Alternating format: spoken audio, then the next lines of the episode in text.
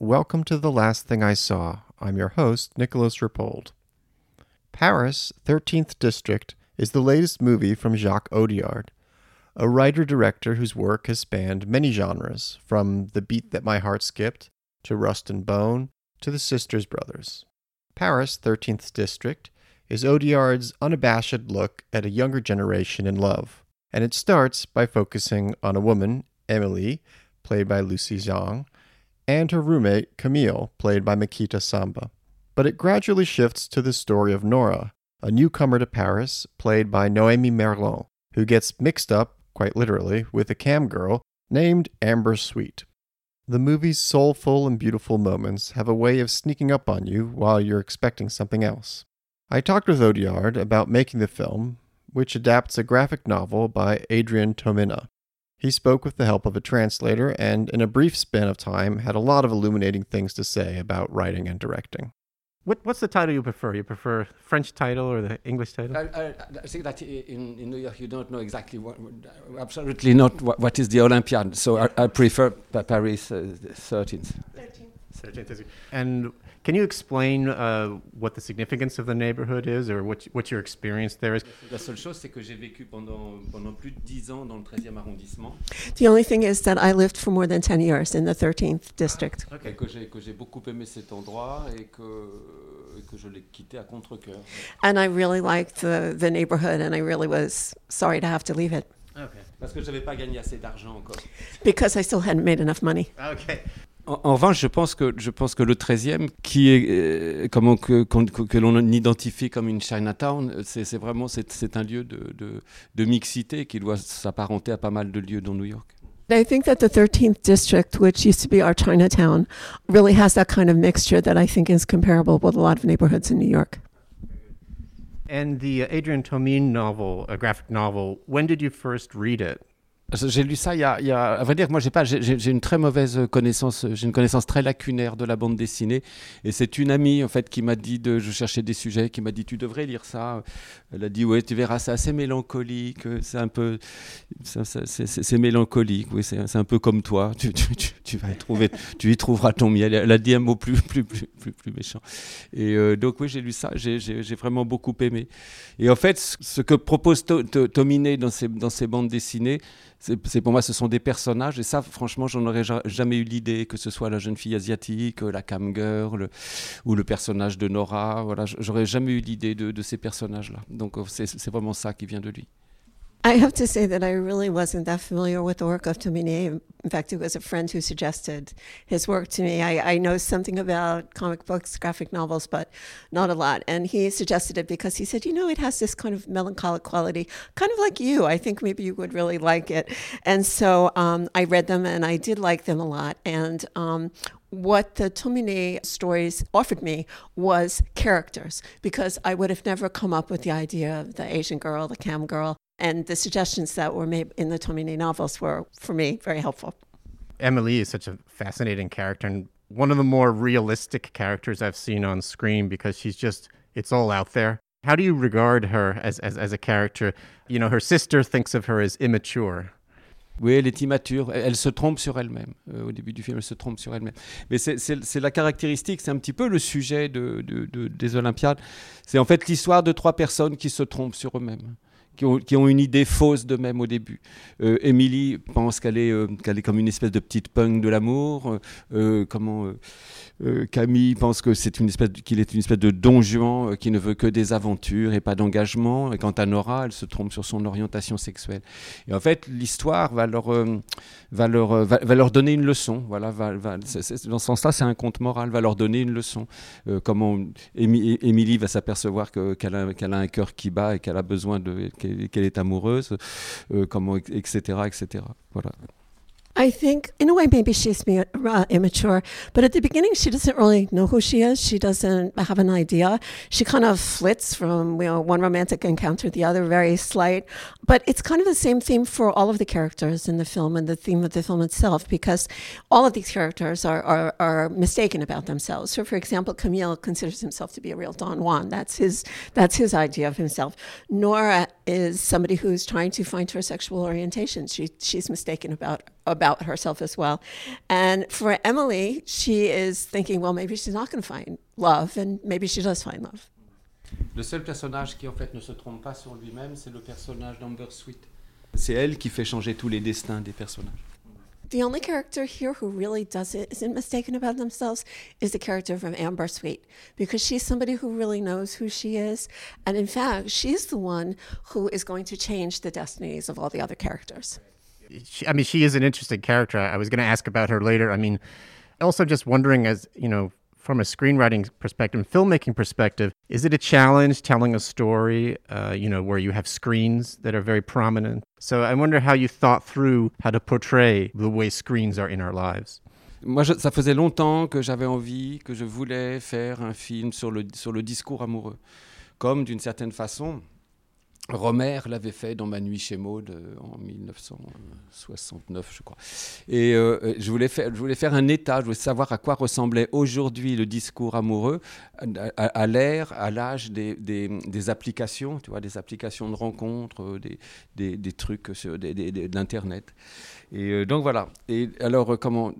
Il y a une chose, il y a un paradoxe dans le film euh, il y a un paradoxe, c'est que le, discours le plus intime, le plus amoureux mais, et, le plus sincère, ça sera entre deux femmes qui communiquent par un ordinateur. Et que voilà, c'était, je, je, voulais qu'il y ait ça en fait au milieu du film.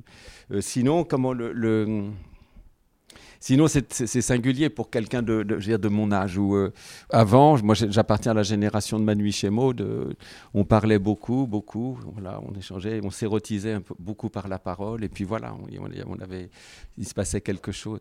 Aujourd'hui, c'est pas tout à fait pareil. Euh, vous décrochez votre téléphone, vous allez sur une app et vous couchez le premier soir, ce que nous interdisaient nos mères.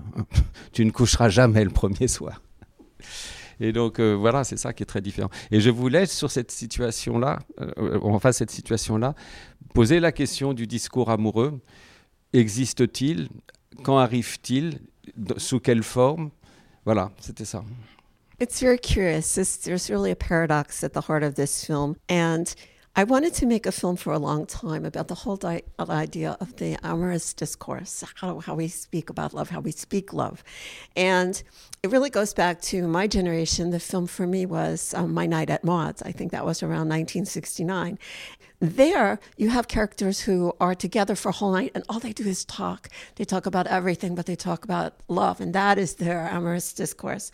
And I thought it would be interesting to approach that same idea but to examine what is that like in an age of apps where all you do is you know you click on an app and and you know what is the amorous discourse? What is the the the way we do it now? And it's it's kind of interesting paradoxically in this film that the most sincere and the most loving um, relationship that develops is two women who communicate exclusively by computer through the screen um, and so this is, is, is another aspect. It's certainly not what they did in, in um, My Night at Maud's, where, where it was almost people who were able, it was almost erotic speech. They were they were experiencing love by talking, and that and so um, it's very different, but perhaps not so different because now there are people who use phone apps and you know different different apps that are able to do the same thing. Um, but you know i wanted to examine that and to examine like what's it like now when you go on the night, uh, your, your first night out you know? You sleep do you sleep with your date the first night out? At my time we didn't. Mother prohibited it. All mothers prohibited it. So i think that this is something that goes to the larger question about love. Does it really exist? And if it does exist what is the form in which it exists? Do you feel like something is lost since the age of Romer? Le film est, plutôt, est, plutôt optimiste, mais je ne sais pas si. Après, non, je, je, je, je, pense que ce qui est perdu, c'est probablement un rapport au langage. Euh, un rapport au langage, comme on a perdu un certain rapport à l'écriture. Mais euh, après, comment les sentiments s'expriment-ils euh, On vous dira qu'on n'a qu jamais autant écrit euh, à travers les textos, tous ces trucs-là. Mais, euh, mais qu'est-ce qu'on écrit? Je ne sais pas si c'est très, si très intéressant. Sans doute, comment, ce qui a été perdu, les, ce sont les formes de la chose. Mais il me semble que la, la réalité de la chose, non, je ne vois pas pourquoi elle se serait perdue. Est-ce qu'on n'a pas envie d'être amoureux? Est-ce qu'on n'a pas envie de le dire? Est-ce qu'on n'a pas envie de tomber amoureux? Est-ce que. Voilà. Et que, et que moi, combien j'ai de- de- d'amis E, d'amis I euh, qui sont euh, dans des grosses histoires d'amour euh, qui, sont, qui, sont, qui ont commencé sur, sur une application? I think that um, I'm not really sure in answer to your question, but in a way, I think that my film is really a pretty optimistic film. Um, and I think that what has been lost is not love itself, but it's really the relationship that we have between language and between writing also. And it's again, once again, paradoxical because I don't think people have ever written as much as they write now, but they're sending text messages and try, like, what is the quality? What is it that they're actually writing about? So it's very different. So it's really the older forms that have been lost, but the whole idea of love, falling in love, talking about love, being in love, those kind of things haven't really changed. And I know myself, I have friends who are really, you know, involved in these great, you know, love love stories and love that um, really began from an app. So it's just the forms that have changed. Well, just sticking with the question of cinema and how that how cinema shows these love stories, what for you was the last like classic love story that was shown in in, in, in the movies? You know, Je vais faire des réponses de, de, de vieux. I'm gonna I'm gonna answer like an old person. Récemment, je ne sais pas ce que j'aurais pu voir, que j'ai revu avec beaucoup d'intérêt avant de refaire, euh, avant de faire les Olympiades. Sex, Lights and Videotapes de Soderbergh, qui est, une, qui est un chef-d'œuvre. C'est un vrai chef-d'œuvre sur le discours amoureux. I rewatched Sex, Lives, and Videotape before making Les Olympiades, okay. and I, I consider it to be a real classic ab- about love Sur la perversion, and perversion, c'est-à-dire l'amour. which it means love. but that's maybe a more pessimistic movie because that he's keeping a distance. Oui, oui c'est très intéressant parce que c'est, euh, je ne connais que Stendhal, bon, je vais pas faire le prétentieux, qui a écrit euh, un roman euh, sur euh, l'amour vu par le point de vue d'un impuissant. Et que, comment le, le, le, le Sex Lies and Videotapes, c'est est-ce, que, est-ce, qu'il va, est-ce qu'il va le rester ou pas? Moi, je pense bien que non. mais- mais bon. I think that um, if for me, the, this particular film, this idea of distance, I don't want to like you know be pretentious and drop names, but Stendhal, um, Stendhal, one of Stendhal's works, he also had a character who, Armance, who was um, impotent, and so it's you know, it, and that's 19th century. I see, yeah, yeah. But I, I, you know, I also see the comparison because uh, Sex Lies. C'est surtout très- ce qui est magnifique dans Sex Life. D'abord, le film est magnifique. Cette idée de l'homme filmant des femmes sans intervenir, des, confessions, filmant des confessions sexuelles. Et il y a cette chose dedans qui est, la, beauté des comédiens est juste bouleversante. Ça, c'est bouleversant. C'est vraiment des visages qui apparaissent. I think what's also amazing about that film is that um, the whole idea of you have a man who is filming women and the, the sexual confessions of women and, and the whole idea of it is is uh, an idea of genius, but also it's the tremendous beauty of the actors who are playing the parts. Well, I, I wanted to ask about uh, the actors. Um, for example, uh, Lucy Zha- Zhang. Where, how did you find her? Where, which, C'est une, une- une- femme, une dame avec qui je travaille qui s'appelle euh, Christelle Barras, qui est, euh, comme on dit en français, euh, casting director. Enfin, directrice de, de, de, de- casting, et qui l'a trouvée comme ça. Je cherchais, je mais comment Lucie, quand je la rencontre, elle a 19 ans, elle n'est pas comédienne du tout, elle est étudiante, elle l'est toujours d'ailleurs. Et, euh, et voilà, ça c'est une chose complexe parce que c'est difficile de prendre, euh, de prendre une toute jeune, une toute jeune personne qui n'a rien- qui n'a jamais rien fait et de, de, de, de- de l'amener avec des scènes difficiles quand même. I actually found Lucy. It was Crystal Barras, who is our casting director, who found her. And I first met her when she was 19, and she was a student. She still is. She's not an actress. oh, wow. And um, although now she's becoming an actress, but she has to pass her exams first. but it, it's actually kind of complicated um, taking somebody who's completely inexperienced and very young and having them act in scenes that are actually very complicated. Yeah. Did she give any kind of notes about the story, or did she say this detail will be different? Maybe it's not like how I talk or how I live, or Oui, bien sûr. Elle a beaucoup réfléchi au personnage. Elle était.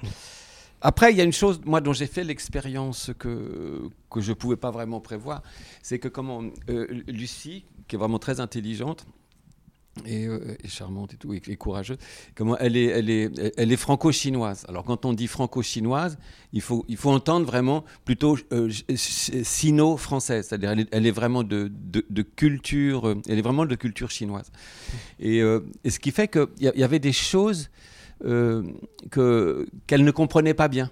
Mais étant parfaitement, étant parfaitement bilingue et, de culture aussi française, il y avait des choses c'était assez drôle. Il y avait des choses qu'elle ne, ne comprenait pas bien. Moi, je me souviens d'un- jour, euh, j'avais dit, dit non ça, il faut que tu le joues. c'est de l'ironie. Et elle ne comprenait pas le mot ironie. Et, euh, et, euh, et pour elle, l'ironie, c'était. Ça veut dire quoi? Elle, elle est méchante? Non, j'ai dit non, ça, ça n'est pas méchant, c'est de l'ironie, c'est autre chose. Et voilà, ça c'était le genre de choses, on pouvait y passer pas mal de temps.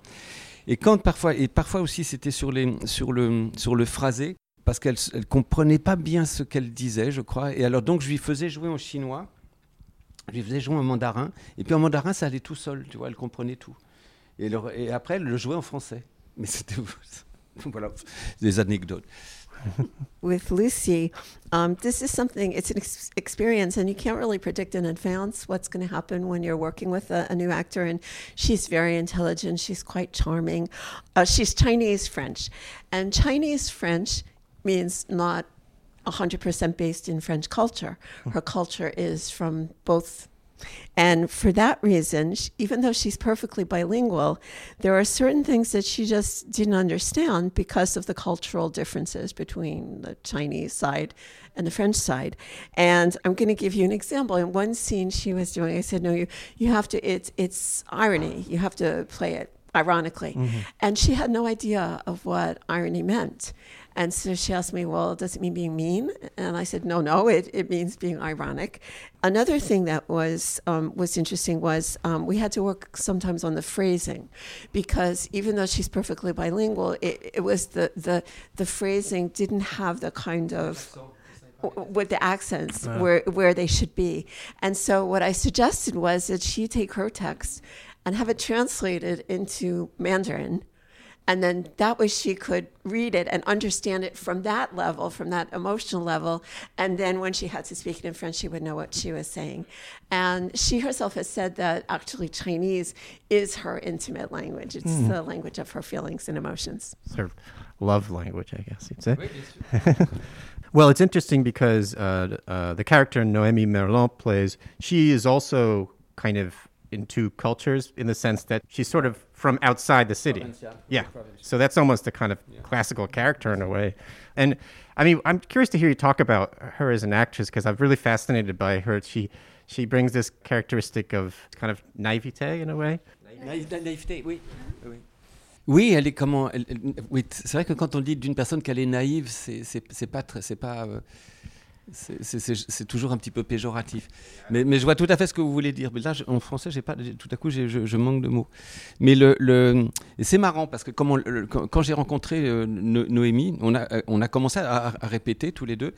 Et elle était comment elle euh, elle mettait beaucoup de gravité dans son personnage. Elle avait une perception dramatique et j'étais j'étais un petit peu désarçonné et en fait en fait elle avait fait une, le- une lecture comme ça comment elle trouvait qu'il lui arrivait beaucoup de choses terribles au, personnage et donc c'était un personnage qui était qui était un peu tragique et en fait j'ai dit mais non mais non mais non pas du tout du tout c'est comment c'est un personnage de comédie euh, Nora joue-le joue-le comme c'est de la comédie pense aux héroïnes pense aux héroïnes de Woody Allen pense pense à ces personnages là et ou pense à certaines héroïnes de François Truffaut qui, euh, qui, sont, qui sont des beautés, qui se prennent les pieds dans le tapis, tu vois, qui font des, qui font, qui font, qui font des conneries. Et, et ça, ça l'a vraiment, euh, vraiment aidé. Elle, a- elle, elle est allée dans ce sens-là et tout était, et tout était beaucoup, beaucoup, beaucoup mieux. Mm. Et en fait, je trouve que c'est une actrice comique, Noémie. Une actrice de comédie. I think I, I know that in French, when we use the word naive, it does sometimes have that very pejorative kind of, of casting to it. And I'm not sure there really is a, a word that describes it without that pejorative kind of connotation. She takes everything at the first degree as it is, Face value. As it is, face value, yeah. And um, I, I found that um, when, when I began rehearsing with her, she was very very serious. She she took she had a, a dramatic perception that this was a character who was an extremely serious character hmm. based on uh, all the terrible things that had happened to her in her past. She had done a reading of that character and interpreted it that way that this was a very serious tragic character. And i told her no no no actually this is a comedy and the character is really a much lighter character a comic character. Hmm. so i suggested that she think about other characters, for example, the characters of women in Woody Allen films, who, who often have that, that kind of characteristic to them. Some of the women in Francois Truffaut's films, where you have this, you know, beautiful woman who then, you know, slips on the carpet. And it the comedy is there. And and yeah. so I wanted her to to try and find it. And as she went along, she actually did. And I think she really mm. has the qualities of a very, very good actress. Yeah, she's really able to kind of pivot the, the tone of a scene in a way for my final question, I always like to ask, what was the last movie that you saw? Il y a une chaîne que j'aime beaucoup qui s'appelle Mubi. C'est une plateforme, je sais pas, I don't know if you know. Et j'ai revu comme j'ai revu toute une série de toute une série de Wong Kar Wai que j'ai que j'ai qui, oh, qui m'a émerveillé. Yep. Voilà. Great. Well, that's a wonderful place to end. Uh, well, thank you so much, Jack. Appreciate it. Thank you. You've been listening to The Last Thing I Saw with your host, Nicholas Rapold please consider signing up at rapold.substack.com. Special thanks to the Minarets for the opening music. Thank you for listening.